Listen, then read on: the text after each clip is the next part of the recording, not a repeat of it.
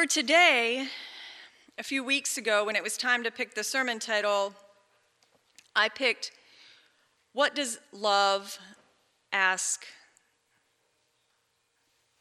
of You? I was on a trip this past week, so that slide got made a week and a half ago. When I sat down yesterday to write this sermon and reflected further, I realized there was probably a better sermon title. What does love require of me today? It is more specific and useful. It does not ask what the calendar requires. It does not ask what the budget requires. It does not ask what tradition or culture requires. It asks what love requires. And when something is required, it is necessary to the situation. The original sermon title, What Does Love Ask, sounded more like a wish or a request, something optional. And then by adding the word today, what does love require of me today? There's more necessity, more timeliness, more here and now. It does not ask what might be possible with more time, more money, or more courage. So, this question can give a guide for daily life. So, in the opening reading, we heard about Courtney Martin sharing her experience of a topic close to her heart how to live her feminist ethics. In the process, she received feedback about how her language affected some people. In trying to take responsibility, she received more feedback.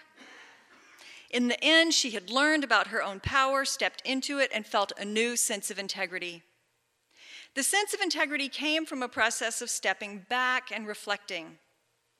She widened her circle of concern. She summoned up courage. She allowed others to care for her as she struggled.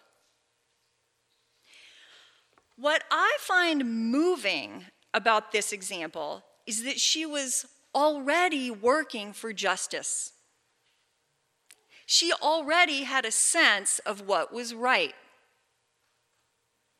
She knew that she had experienced being limited by social norms around women's role in society, and she was trying to speak up about that. What was unnerving to her was that she had more to learn in an area where her ideals had led her to speak up as an expert. What is inspiring to me is that she stepped up to the plate and learned and shifted her actions. I imagine that she had to do what love required of her on that day. Living with that question as a daily guide clearly involves effort and challenge, but it also has rewards. Part of the reward is a sense of clarity about what voices to listen to what internal voices and external voices.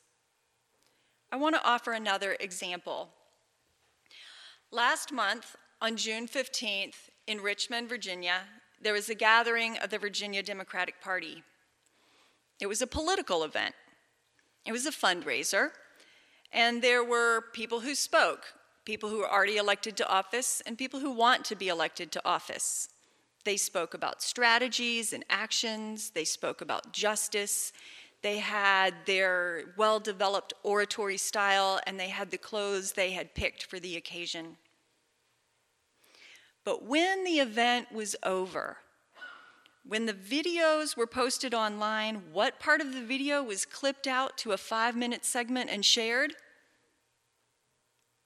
The rabbi.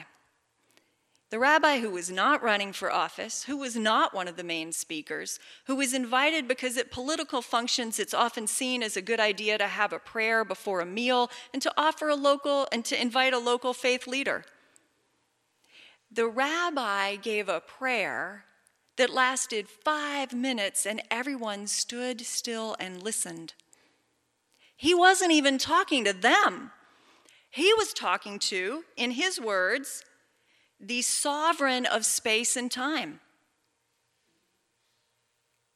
Partway through the prayer, he readdressed the sacred, and I think I have this right from the video the source of love and light. What I find meaningful about that, and the reason I tell you this story, is because his motivation that day was solely to speak with love to the source of love. And it got people's attention. He wasn't even trying to steal the show, it just happened that way. This is a universal truth. Throughout history, people have discovered that doing something in a rote or mechanical way has one quality, while it has a different quality if it is infused with love. Maybe you can relate, trying to get the kids out the door to school. Trying to wait in line at the store and speak to the clerk. Trying to do committee work here at this congregation. Each can be done solely as a task, or it can be infused with love. I experienced that when I sat yesterday after I got back from my trip and I wanted to know what happened here last week in worship, so I listened to the sermon online that was given by the Reverend Karen Foley. She's been attending this congregation for a while since she retired from the ministry in New England. She probably has a lot of sermons on file that she could have just pulled out and said last week. That is clearly not what she did. If any of you missed that, I encourage you to go to the website and listen to the audio. Clearly, she reflected on what is going on in this time and place and what will be helpful and loving to hear. This is such a universal experience that it has been written about for eons. When I was a child in the Presbyterian church, I learned a verse that kind of made sense when I was little, but it has made more and more sense to me as I have gotten older. It comes back to me again and again because it basically says religious acts do not matter unless they are done with love. The verse comes from a part of the uh, New Testament in which there are young Christian communities starting up, and one of the leaders shares his personal experience about doing the religious rituals. He describes religious rituals that are common to that time and place, such as speaking in tongues, prophecy, faith, mysteries, knowledge. But he gives a caveat. Here is how it's translated if I speak in the tongues of mortals and of angels, but do not have love, I am a noisy gong or a clanging cymbal. And if I have prophetic powers and understand all the mysteries and knowledge, and if I have faith so as to remove mountains, but do not have love, I am nothing. If I give away all my possessions, and if I hand over my body so that I am to boast, but do not have love, I gain nothing. So he's saying, on the surface, a person might be doing the right act, but it only has value if it's guided within by love. Love can show us what is worthy of our time and attention. This principle applies more widely because being in a faith community is not just the rituals. It's also all the other logistics and meetings and hallway conversations. It's setting up the slide projector before the worship service, getting the sound board turned on, getting those things in the racks laminated. Sometimes there are hard things that need to be said. When I face a situation where I feel like I need to say something and I'm not sure how to say it, Sometimes I fall back on something that I've realized is a crutch. The workshops that I've taken about communication skills, all those skills on how to have hard conversations. But if that's all I relied on, that could accidentally be the noisy gong or the clanging cymbal. If underneath all those communication methods, I have a sense of honest caring inside myself, then perhaps there is some hope for that difficult conversation.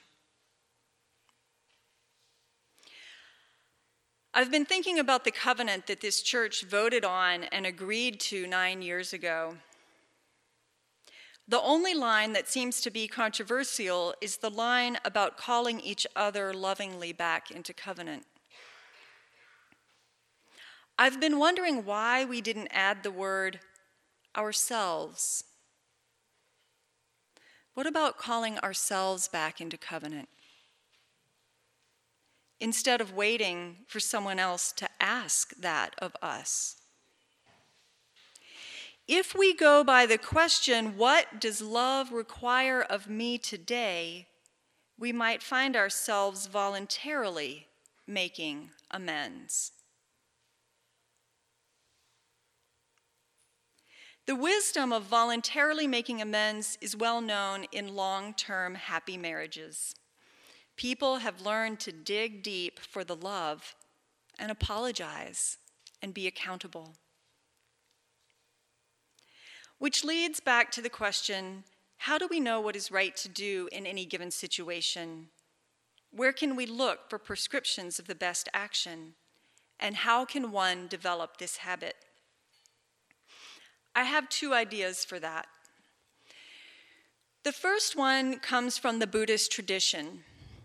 There's a type of meditation in the Buddhist tradition called a loving kindness meditation. It starts out where a person sits for a while and pays attention to their breath, and then they're instructed to consider what it would be like if they wished wellness and happiness and health for themselves, and to truly cultivate those sensations in their body. And after doing that for maybe one or three or 10 minutes, then to widen the circle, to consider someone with whom they're close or for whom they have admiration, and to wish well being and kindness towards that person. And after doing that for a while, then to widen the circle and think of someone who is difficult or challenging. To wish them to have what they need what will help them be whole.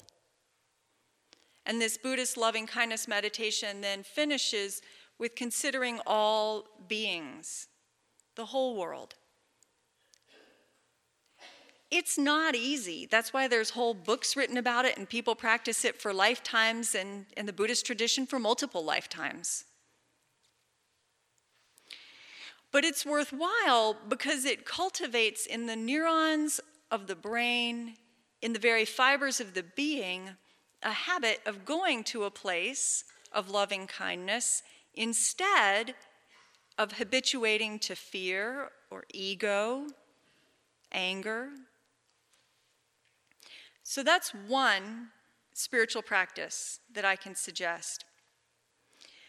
Another spiritual exercise that I'd like to suggest is the notion of, at the end of the day, writing down three times that you experienced love guiding you or requiring something of you on that day. So, this type of practice, recording something at the end of the day, psychologists use it all the time. It's often used when people are trying to understand what they eat and how it's affecting their bodies. They keep a food log. A lot of folks keep a gratitude journal when they're trying to cultivate a sense of thankfulness in their lives. And by writing it down at the end of the day, one's attention is turned intentionally to that state of mind. So if somebody's looking for homework, in the coming week, at the end of the day, to write down three times that you felt you were able to listen to what love required of you in that moment. It's a way of opening one's ears and one's heart. So, these spiritual practices, once they become more habitual, can apply to the very concrete matter of our daily lives because humans have to face tough situations and figure out what to do in them. Humans face aching questions, but these questions are usually not unique. Humans can look to history for lessons, can look to religion for answers, but perhaps the greatest wisdom comes from pausing and reflecting on the internal voice of love.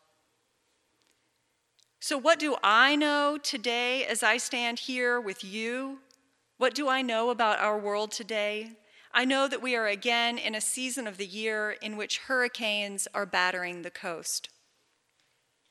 We are again in a season in which the Charlottesville community remembers the violence from August 2017. We are again in a season that happens every four years in this country in which candidates are debating each other.